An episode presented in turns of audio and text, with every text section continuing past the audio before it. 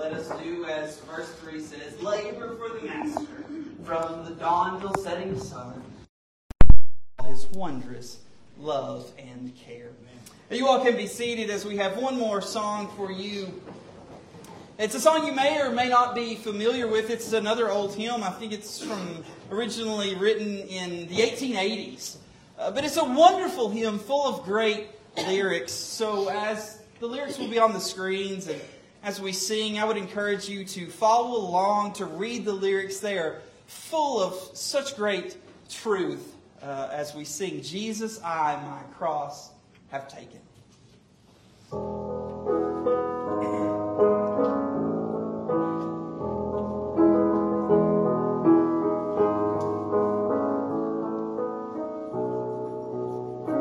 Jesus, I my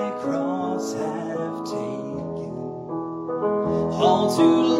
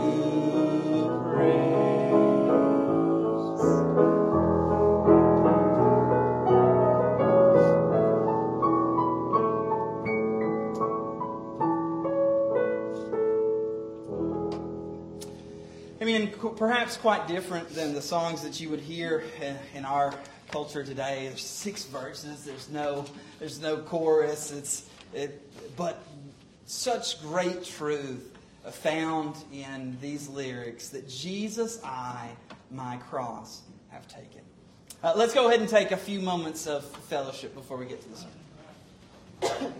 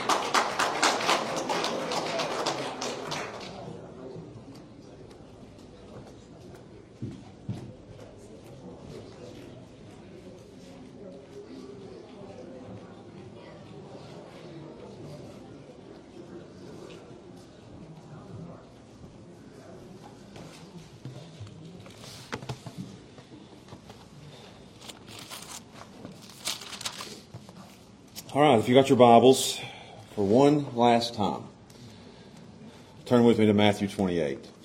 This will be the last study as we finish this long, long study in the, the Gospel of Matthew. We have looked at every chapter, we have looked at every verse. I think that we have almost looked at every word in 28 chapters of Matthew. And it's not a, a, a big thing that we've done that. The big thing is that we've spent the last few years studying everything that Jesus said and everywhere that he went and everything that he did. Uh, I hope that you have gotten as much out of the life of Christ as I have of the last few years. And we get to finish today with what I would call the grand finale. Everything that he said and everything that he has done has been building to this point. And we get to this passage and it is, it's his last command that he gives. And this is Jesus sending them and us on the greatest mission that we could ever be sent on. So today I've titled the sermon, Reaching the World for Christ. That is our mission. That's what He's sending us to do. That's what He sent them to do. It's a huge mission. And we need to look at how we can accomplish that, how they accomplished in getting the, the gospel to the world. So I want to look at these last uh, four or five verses here. Let's stand together. Matthew 28, verses 16 through 20. I want to show you reaching the world for Christ. And I love that he put these last. And he's, he wants, Jesus wants these words to be on their minds and on their hearts for the rest of their lives. And, and we're going to end Matthew today, and I want these words to be on your mind and on your heart every single day of your life. This is reaching the world for Christ. Starting in verse 16.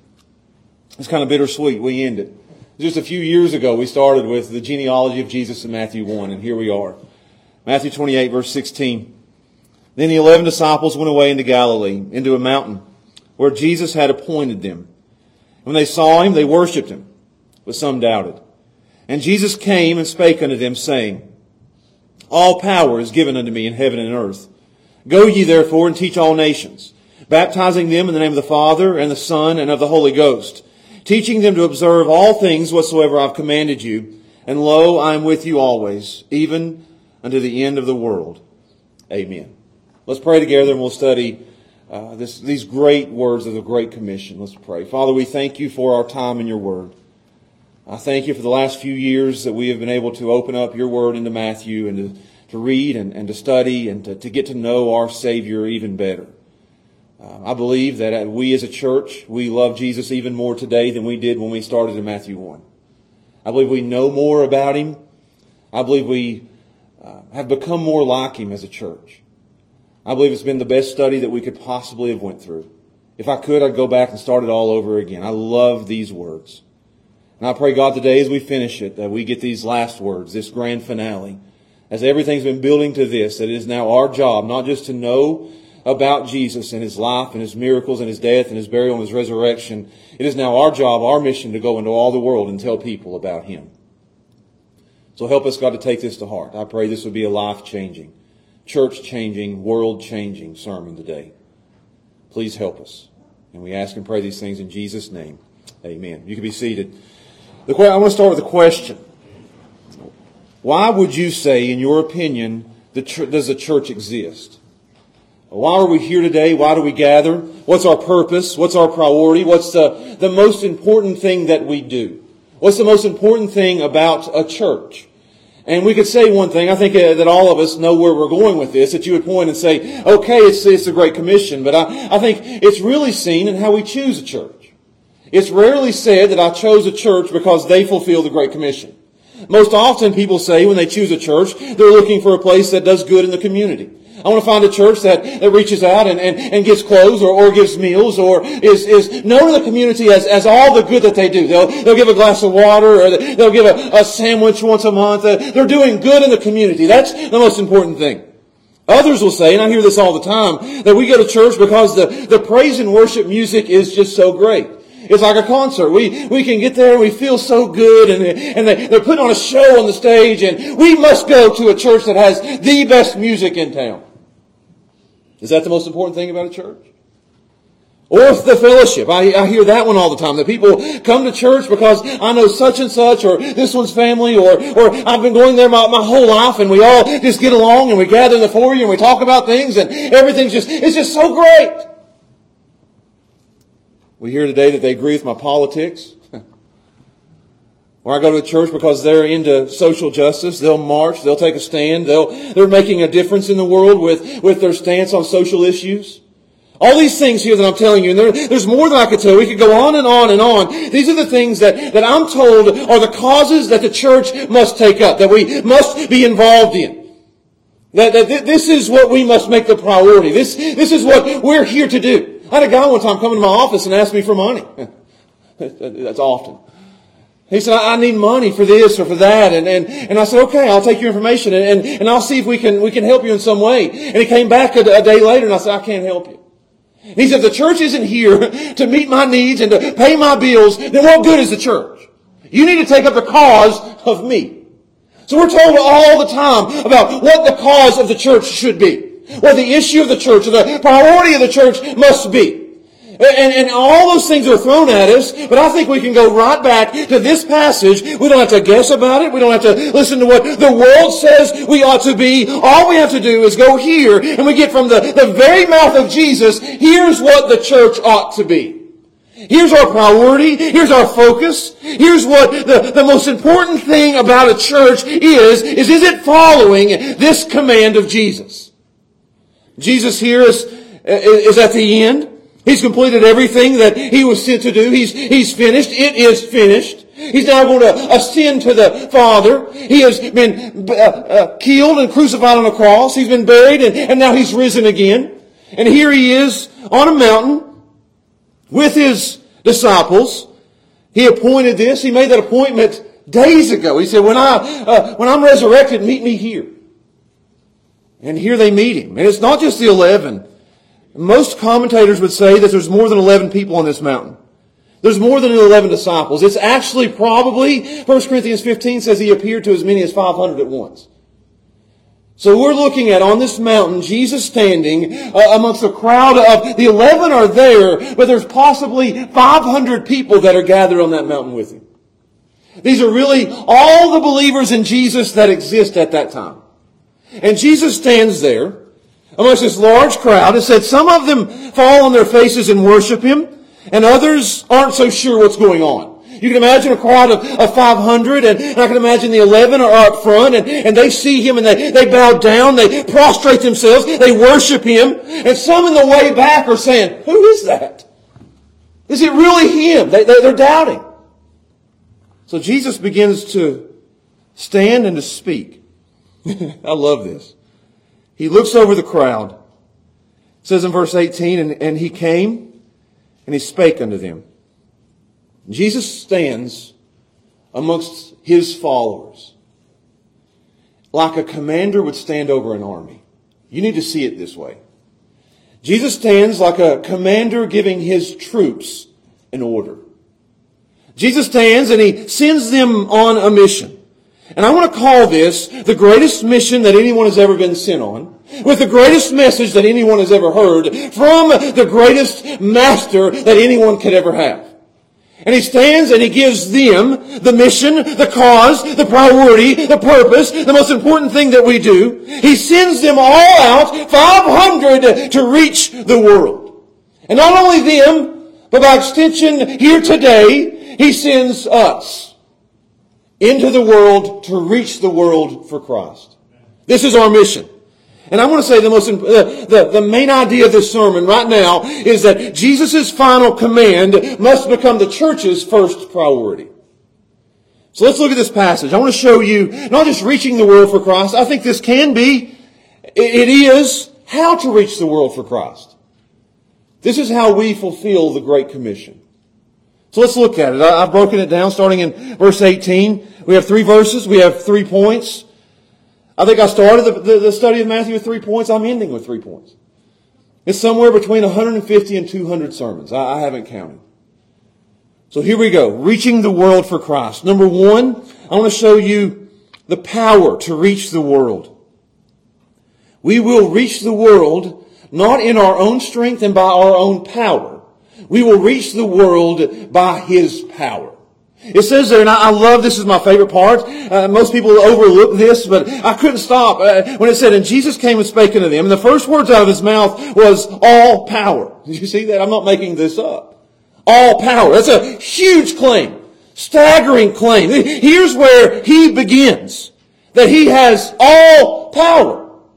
He has, and the word there would be all authority. Or it would be that he has all the freedom to do and to act however he wants to. This would be like the authorities. Uh, I was thinking about that yesterday. My kids, we were riding through town, and my kids are bad for not wearing their seatbelts. We'll ride through town, and they'll see a cop, and they'll say, Dad, there's a cop! Put your seatbelt on. I'm like, I got mine on. You got to get yours on. And, I, I, as we were doing that, you see a cop, and you see a cop here, and I would think, those are the authorities. They have the power and the freedom to arrest anybody they want to arrest. To do anything they want to do. That's what this word means. That's what, what, what power is. And they only have power over, over certain jurisdictions. So the, the town cops have Big Stone Gap, and you've got the, the, the county cops have, have it in the county, and the, the state cops in the, in the state, and, and their, their jurisdictions spread out. So that they have power over little areas. So Jesus here is telling us who's in charge. It's a clear statement of authority given to him by his Father over what? What's his jurisdiction? What does he have power over, uh, authority over? Again, cops only have authority over their, their areas. Referees only have authority over certain playing fields. A referee can't come and throw a flag on me in my living room. Only their area. So what is Jesus' area? What authority does he have? And he says here, and there's that word, all authority, all power. It's a comprehensive word. There, there's no lines or no boundaries, no exceptions, no limitations. He has, Jesus has, total and complete authority over everything and everyone. There is no place anywhere where he doesn't have authority. I like that. He has no rivals. And it says here, it even gives us the places. Look at this. All power is given unto me. I have power in heaven and I have power on earth. I have power from top to bottom. I have power up there and I have power down here. And we understand that he has power up there. We understand that he, everything goes according to his will in heaven. That all the angels and, and everyone in heaven will bow and yield to his authority in heaven. But do you also know he has complete and total authority on earth too? I, I like that. He's not waiting for authority. He has authority. He has power. We saw glimpses of that in, in his life in that he had authority over disease. You understand that one? He could cast out, I mean, he, he could heal disease like that. He had authority over disease. It's, it's Jesus has authority over disease. Let me give you more. He has authority over demons. He, he could cast out demons like that. Just with a word, and he, and he casts them uh, out of a man and into a herd of pigs. He has authority over sin. He has authority over weather. He has authority over death. He has authority in, in his life. But what about now? There's an old quote, and it's a great quote. Now that he has been crucified, buried, and resurrected, he now has authority over all things in heaven and in earth. Get this. This quote says, There's not a square inch in the whole domain of human existence over which Christ, who is sovereign over all, does not say mine. Not one inch anywhere. Let me give you a list. You ready for this?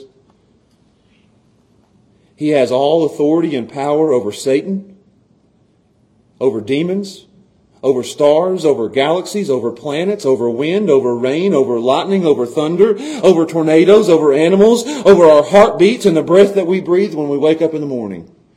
He has authority over nations and governments, Congress and legislator, presidents and kings and premiers and courts and armies and finance and every soul and every moment of every life of every soul, on and on and on. He has total authority in heaven and in earth.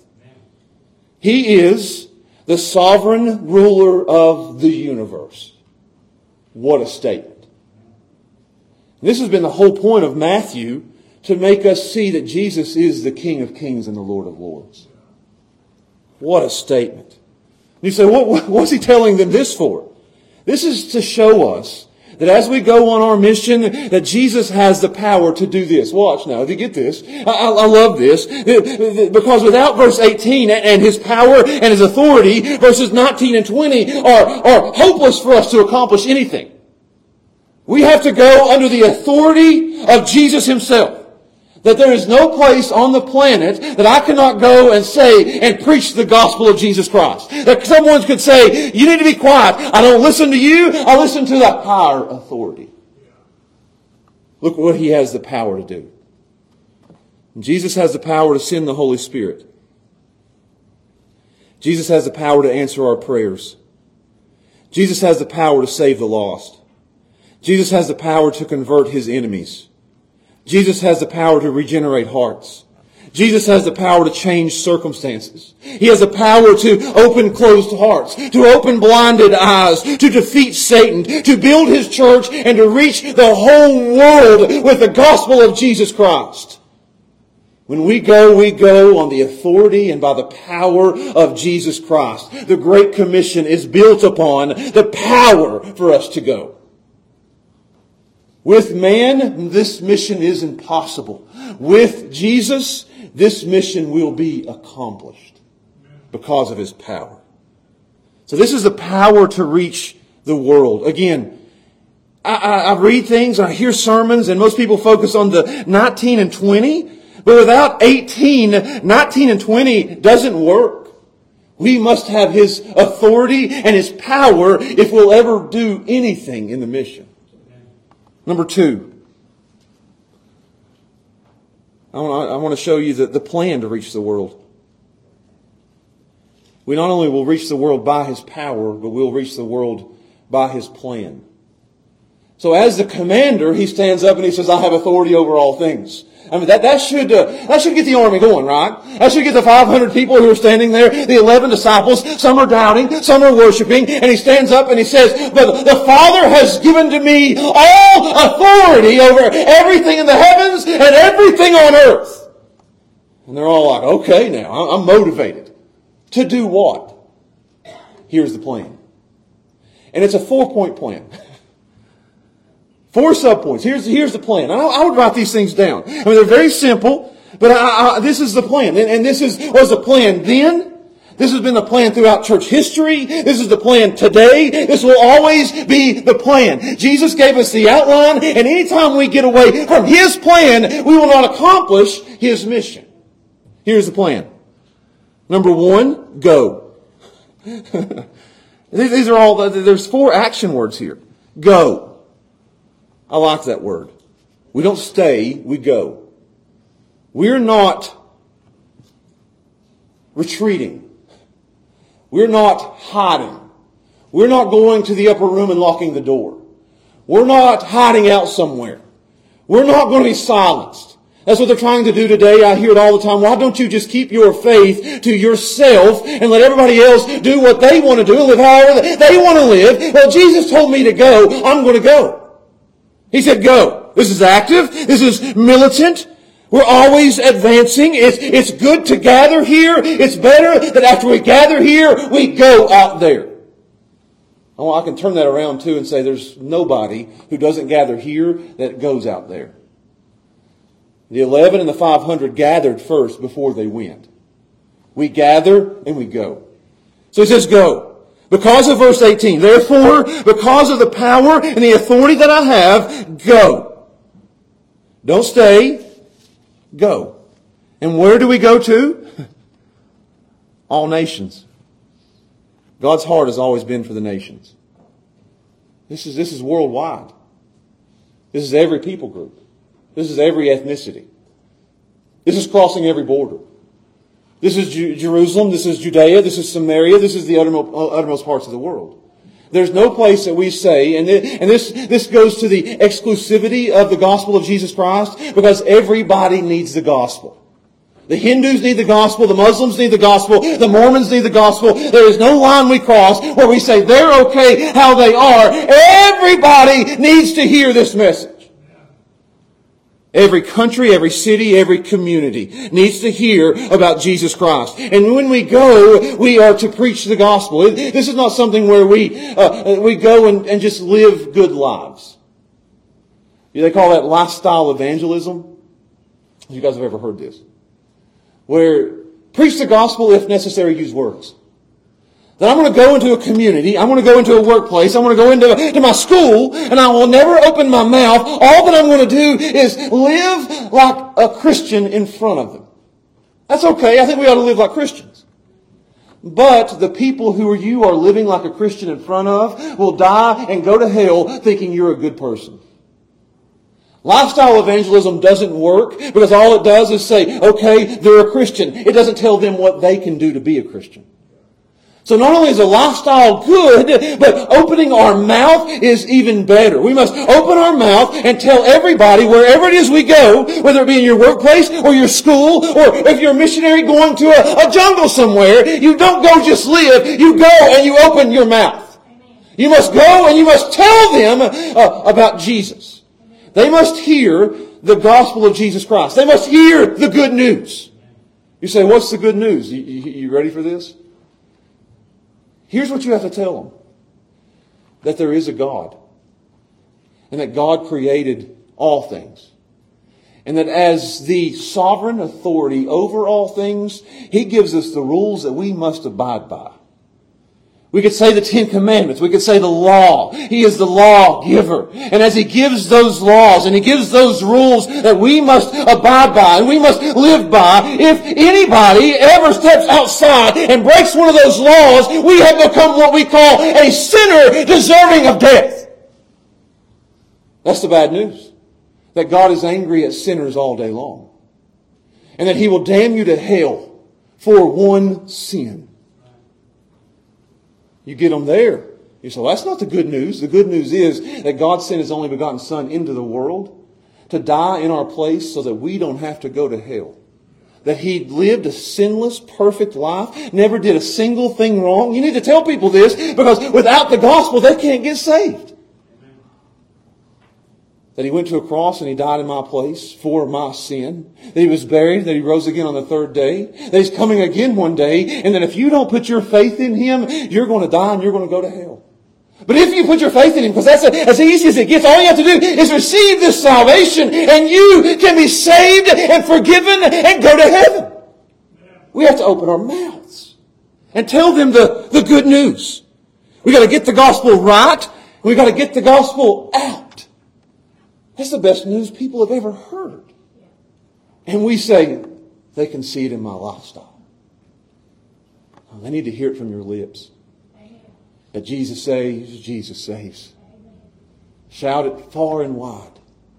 Salvation, full and free. Jesus saves, Jesus saves. That's what we need to be sharing. That's what he's telling us to do.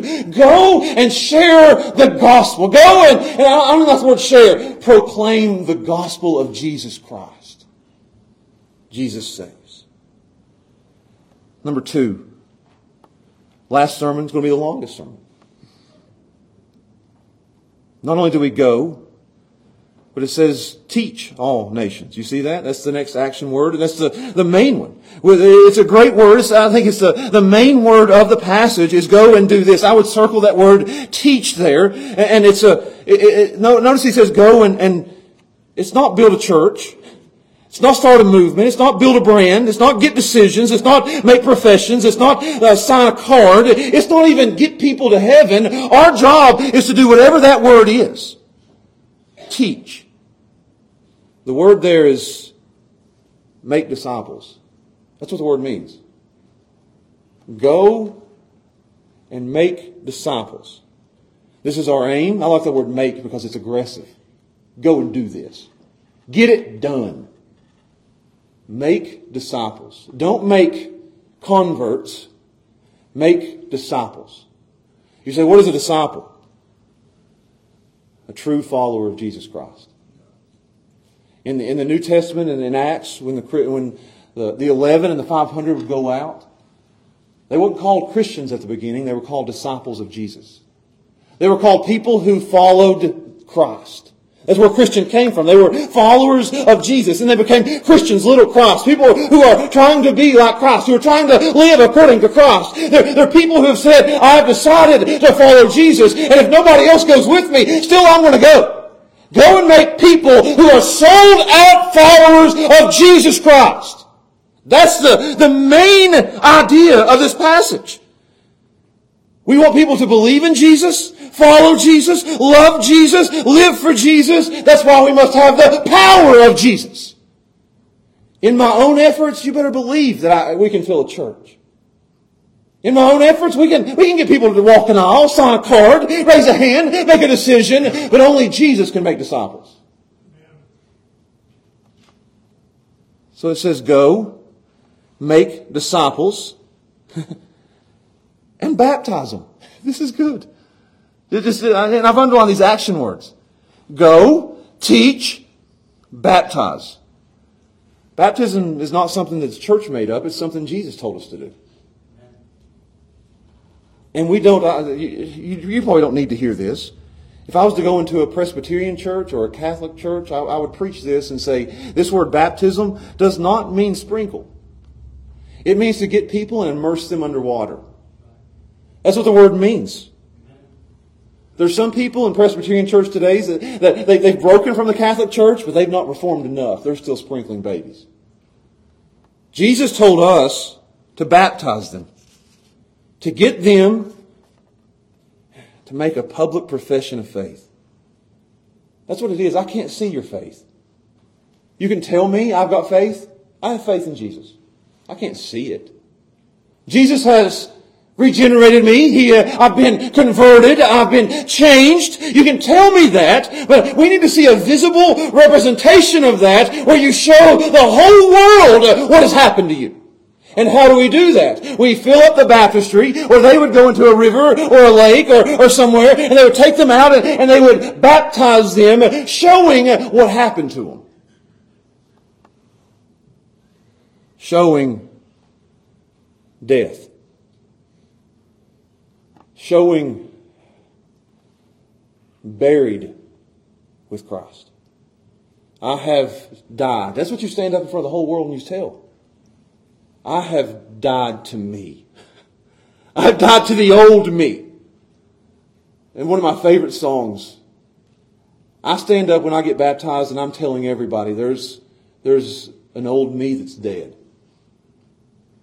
There's places I used to go, I don't go no more. There's things I used to do, I don't do no more. That's what you're saying when you get baptized. There's things I used to drink. I don't drink no more. And I'm not talking about coffee. There's things I used to say, I don't say no more. I am dead to the old me.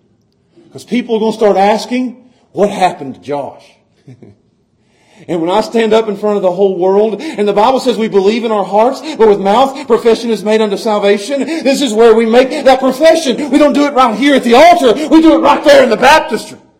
Where we stand up in front of everybody and we say, the old me is gone. And there's a lot of people that's been in the baptistry that's never had it explained to them that they go down the water and they walk out of the church the same as they used to be. Those places I used to go, I still go to. Those people I used to hang out with, still hang out with them. Those things I used to drink, still drink them. Those things I used to say, still say them. Well, you lied when you went to the baptistry and said, I died to myself. I have died to myself and I have been raised a brand new man. That's what baptism is. You're saying I'm a committed follower of Jesus. I'm now a disciple, dead to me and alive to Jesus Christ. Look at this last little part here. And we can't overlook it. How do we baptize? Oh, you've got to get this. There are churches in Big Stone and Appalachia who are teaching the opposite of this. We baptize. Jesus said this. These are His words. How do we baptize? In the name, I like that, the name, singular. One name. One God. Three persons. Look at this. In the name of the Father, and of the Son, and of the Holy Spirit.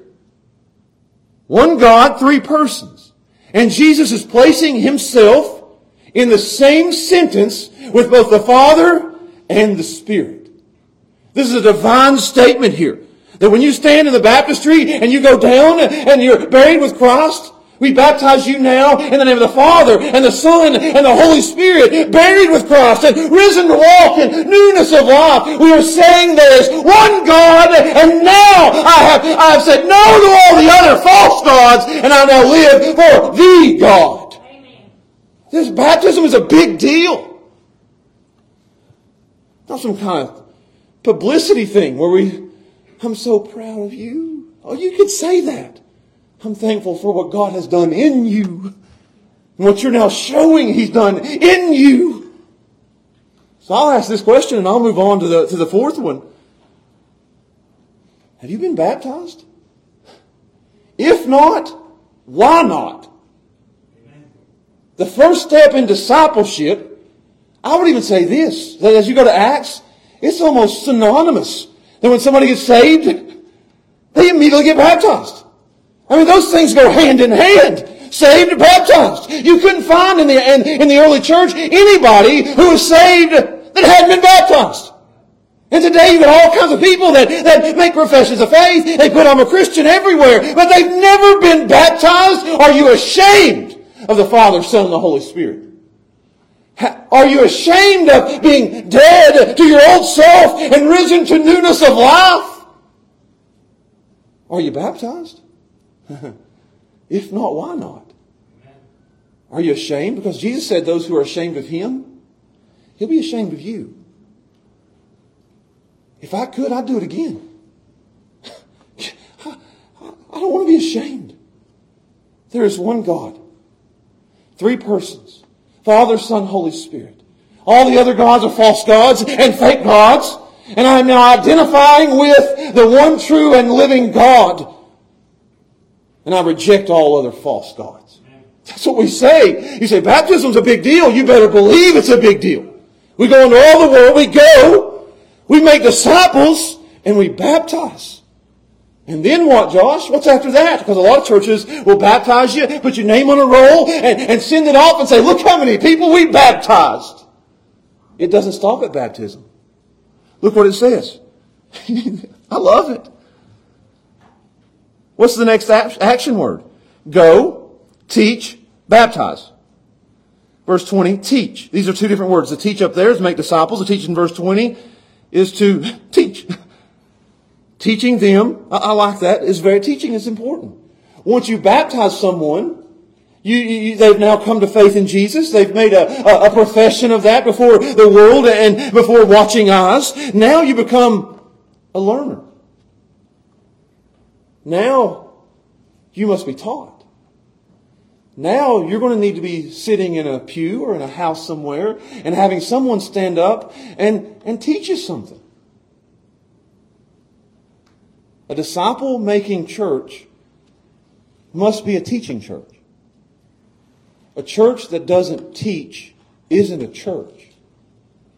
That's like going to a barber who doesn't cut hair. Why would you do that? We exist to teach. There's churches out there that doesn't teach anything. He says here that we are to teach. And what are we to teach? I love this. The church is a, a teaching place. And what should be the, the number one priority of their teaching? Look at this. I mean, it, it, we're living and breathing this.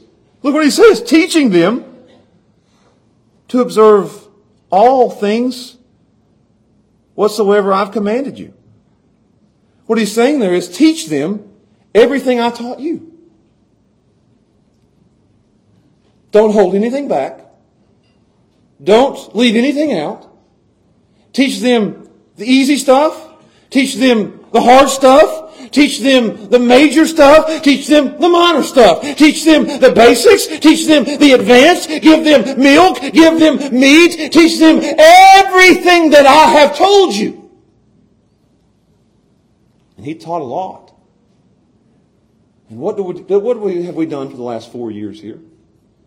We started in Matthew 1, and I have taught you everything that Jesus commanded them from Matthew 1 to Matthew 28. I've told you I want to live in the Gospels of Jesus Christ. I want to tell you everything he did. I want to teach you everything that he said. I want to teach you who he is. I want to teach you what he accomplished. I want to take you uh, to the advanced levels. I want to keep things at the simple levels. We want to teach you everything that, that Jesus said. And, and, and we, we're going to move on here, but you've got to get this. You need and you are in a teaching church. We must go, we must make disciples, we must baptize, and we got to teach. That's our plan. I'm going to say it in the last point. This is the only plan. There's no plan B. There's no coming up with new ideas. There's no reimagining things. You see churches now trying to do that. I don't know if you, you guys noticed that. Churches are struggling today. I mean, churches are losing members left and right. COVID about killed churches. So churches now are saying, Hmm, how can we get everybody back? What can we do? How can we be cool? How can we be hip? Pastors are going from standing up and looking normal to wearing skinny jeans with holes in them. That'll gather a crowd. It's crazy what they're trying to do. They're trying to reinvent the church. They're getting up and saying, we can't do hour long sermons anymore. We need to do 20 minute devotions. I'm glad nobody said amen to that one. We can't teach. We can't, nobody's teaching anymore. The plan hasn't changed. Go. Make disciples. Make disciples. Chase them down if you have to. Meet with them in coffee shops. Teach them the things that Jesus said. Baptize them. Grow them. And watch this. I, want to I want to close with not, not the sermon, but the, the plan here. It's not just about information. When he says teaching, and there's a lot of churches, we've got to be careful that we don't do this, that we come in here and we know more than everybody else. My pastor preaches for an hour and ten minutes every Sunday. We preached through the book of Matthew, and it only t- it took us a, almost five years.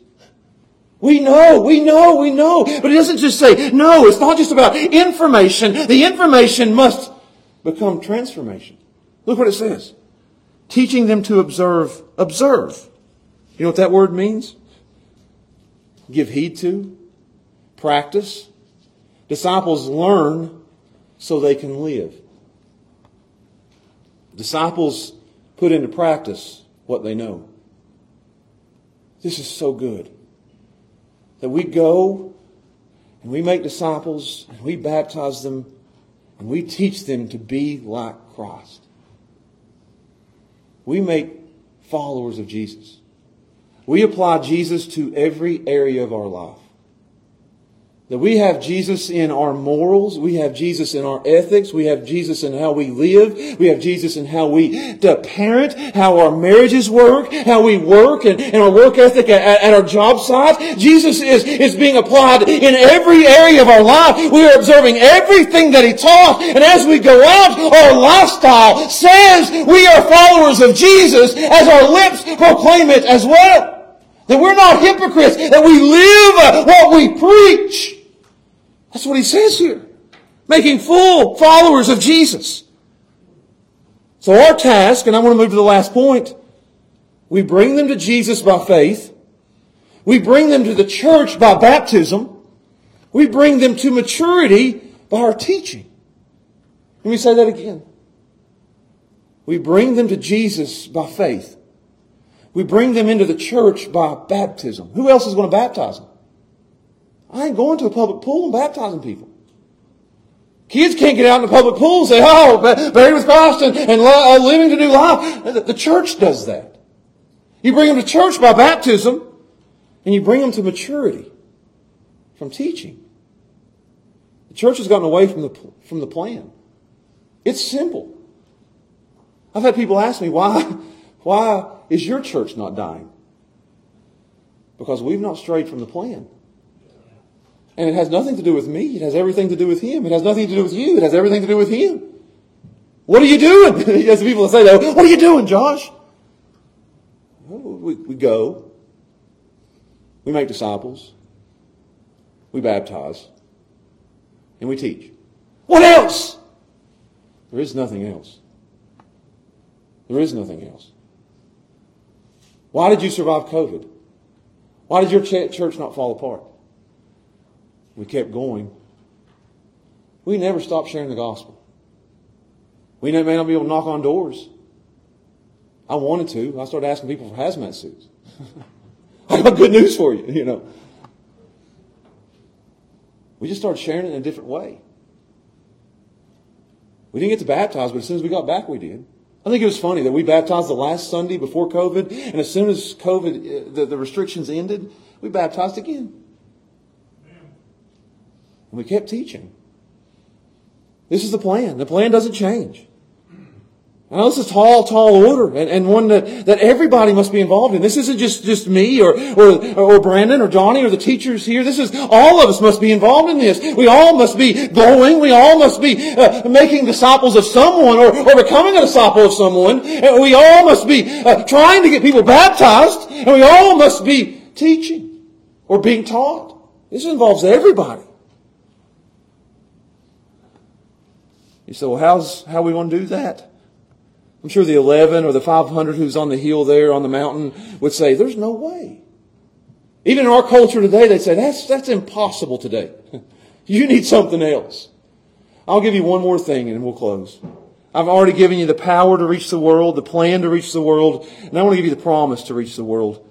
As he says at the end of verse 20, and this is the way the gospel ends, it says, and lo, you see that? And lo, this is an attention getter. This is a, take note of this. This is a, uh, like, behold, look, look what we're talking about here.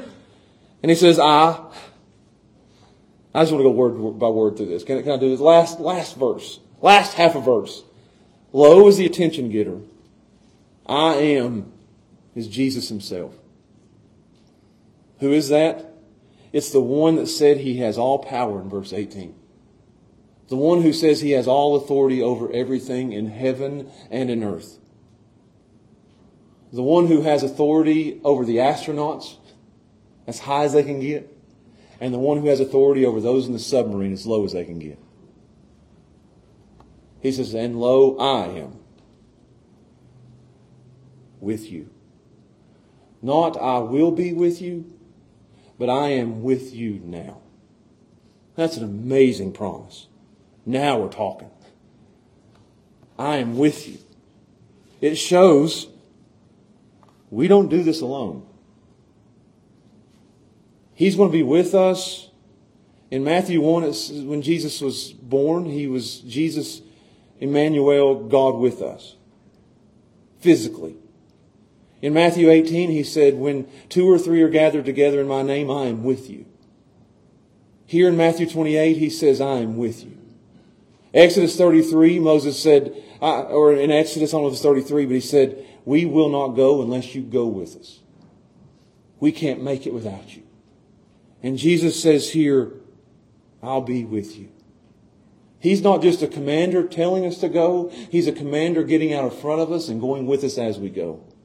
He's a commander that's on our side. He's a commander that's by our side. And he's, he's with us to help us. He's with us to strengthen us. He's with us to enable us. He's with us to embolden us. He's with us to give us courage. You go into Acts and these guys who are on the hillside and they're all doubting and, and under, unsure themselves are standing before the most powerful people in the world and preaching the gospel. How? Because Jesus was with them. I have no doubt, no doubt in my mind that if I go knock on doors, Jesus is there knocking with me. I have no doubt that when I stand up here today, I have a picture in my office of a man standing up behind a pulpit and he's preaching and there's a picture of Jesus standing right behind him. I have no doubt that Jesus is with me as I'm preaching the gospel from here. I have no doubt when I go to the Wise County Christian School and I preach the gospel to, to 30 high school kids that Jesus is right there with me. I have no doubt that when you go to school and, and you want to be a witness to your friends, Jesus is there with you. I have no doubt that when you go to your workplace and you're surrounded by unbelievers, Jesus is there with you. I have no doubt when they go into the mission field and there's nobody that's even heard the name of Jesus, He is with them there. When we go on this mission, He will be with us. What an amazing promise. No matter where we are, no matter what we're doing, He is with us. Question, how long? I am with you always. It, it actually says all days. And I like that. That's, that's the fourth all in this passage. All power is given unto me. All nations is where we go. Teaching them all things. And I'm with you all days. Unto the end of the world. Unto the consummation of all things. Or until, I thought this is a great statement. I am with you until the end. I am with you until I'll be with you. There'll never be a time I won't be with you. I'll be with you by my Spirit because He's going to ascend and they're going to say, He's not with us. And then He's going to send the Spirit and they're going to say, He's with us. And then one day He's going to come back in the end and He'll be with us. There's never a time that He's not with us. What a promise. Do you see how this is the, the full foundation of this mission? His all authority is what starts it, and His all days being with us is what ends it, so that we can accomplish all that He said in the plan in the middle. He's the one that undergirds it all. It's the same mission all the way to the end. It's not going to, it's not going to change, and He will always be by our side. We will never be alone. Hebrews 13 says this, I'll never leave you. I can stop there. I'll never leave you nor forsake you. They may turn their back on you, but I never will. And people will turn their back on you, but He never will. He won't forsake you. Watch this? So that we may boldly say, The Lord is my helper, and I will not fear what man will do to me. What a statement. There's nowhere I can't go, nothing I can't do if I know that my Savior's with me every step of the way. When our burden is too heavy to bear, He's there. When our faith is tested, and it will be, He's there. When we doubt, like those disciples standing on that hill, He's still there. When COVID hits and everything looks like it's falling apart, He's there. When the culture changes and the tides have turned and everything is against Christianity today, guess what? He's still there.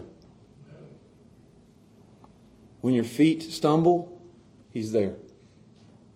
When your friends are few, He's there. When the pews are empty, He's there. When your heart is broken, He's there. When your strength is low, He's there. When you feel like giving up, go back to the last thing He says Lo, I am with you always, even unto the end of the world. Take this with you. When you go into school tomorrow and you say, I can't do that.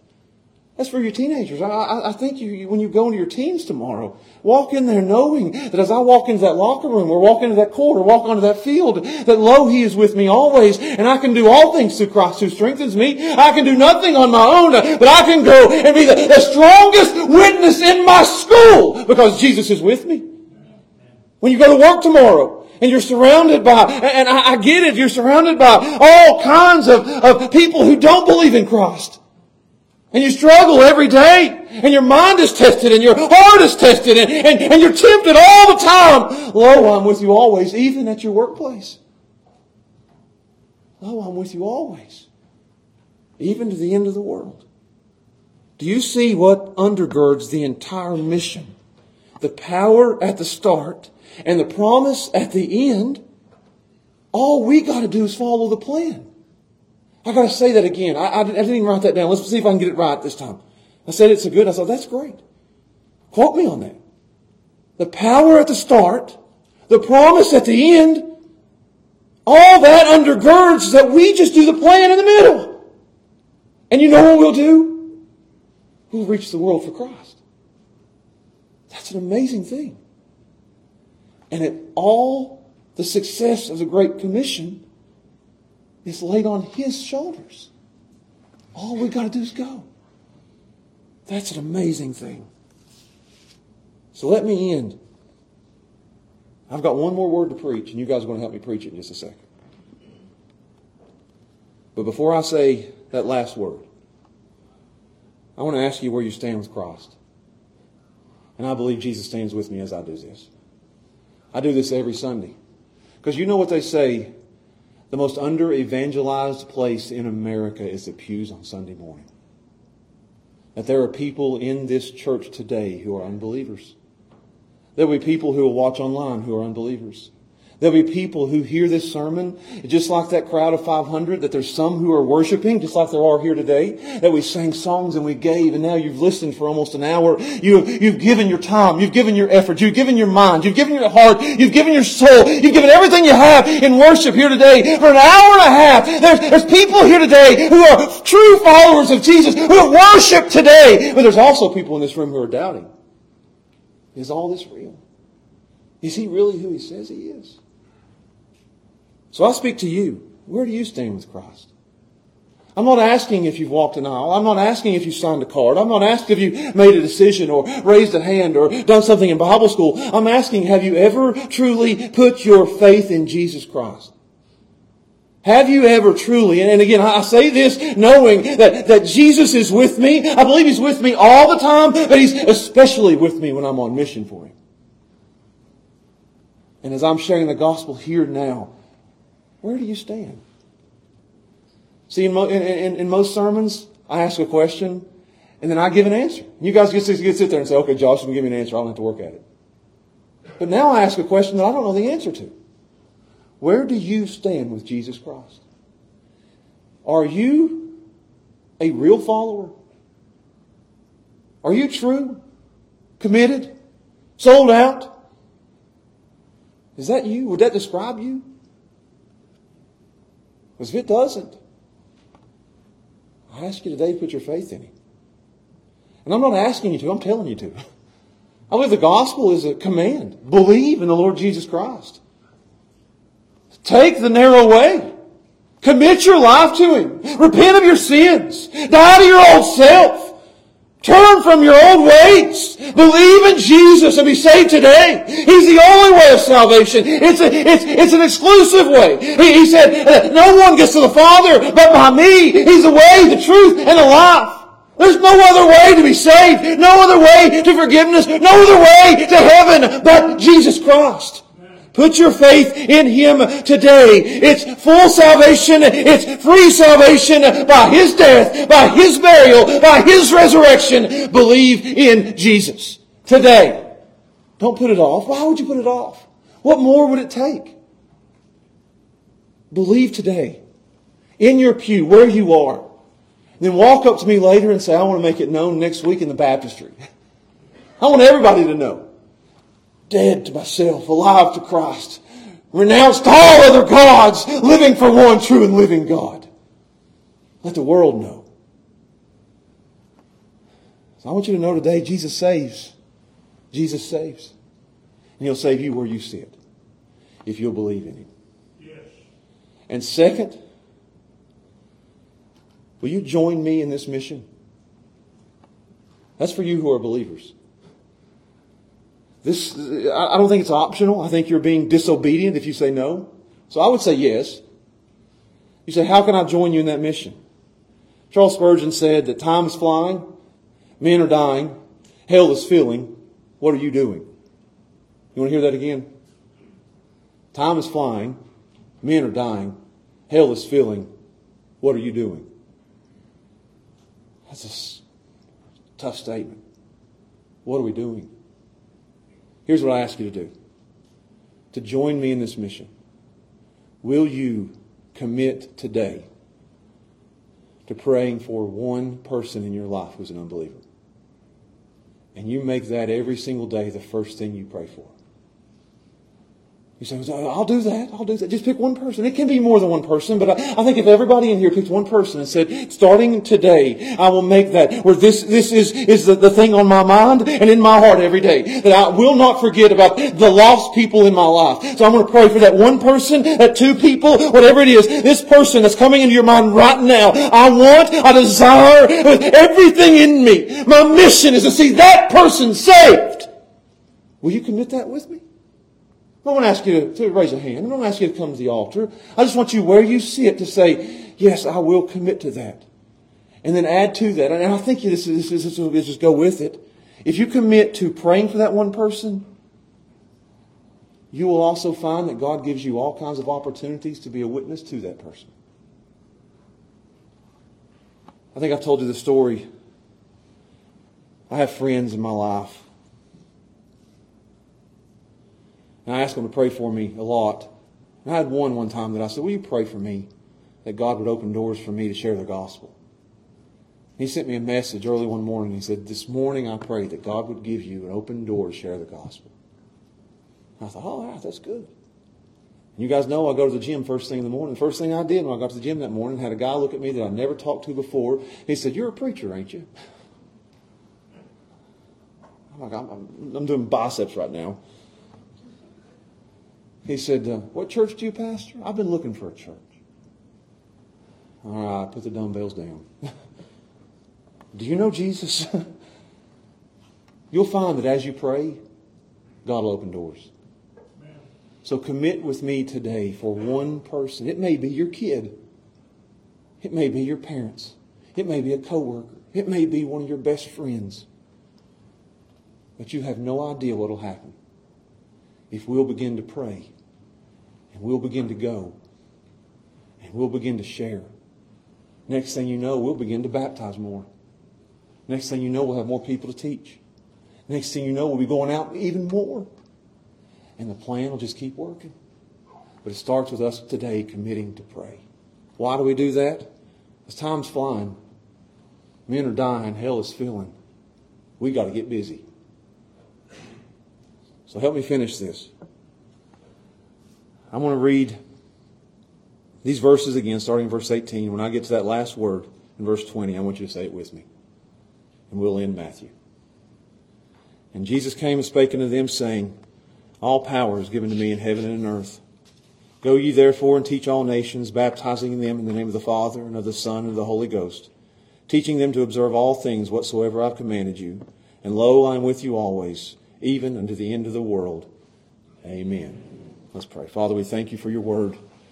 Thank you for the time that we've given us in Matthew. It's been the best study that I've ever had the privilege of going through in my entire life. I've learned more about your son. I love him more today than I did when we started. I pray that I'm more like him today than I was when we started. I pray that more people know him today than when we started. I pray that our church is stronger today than when we started. Thank you for a church that lets me preach like this. Yes. Thank you for people that listen, that have followed along on this journey for four, almost five years, maybe. We've been through a lot. Babies have been born, people have died, COVID has hit, the world has changed. But you, God, have not changed, and your word has not changed. So thank you for this journey. Thank you for this time. Thank you for our church, but thank you most of all for our Savior. And I pray that you've been honored by this sermon and this study that we've done. And we ask and we pray these things in Jesus' name. Amen.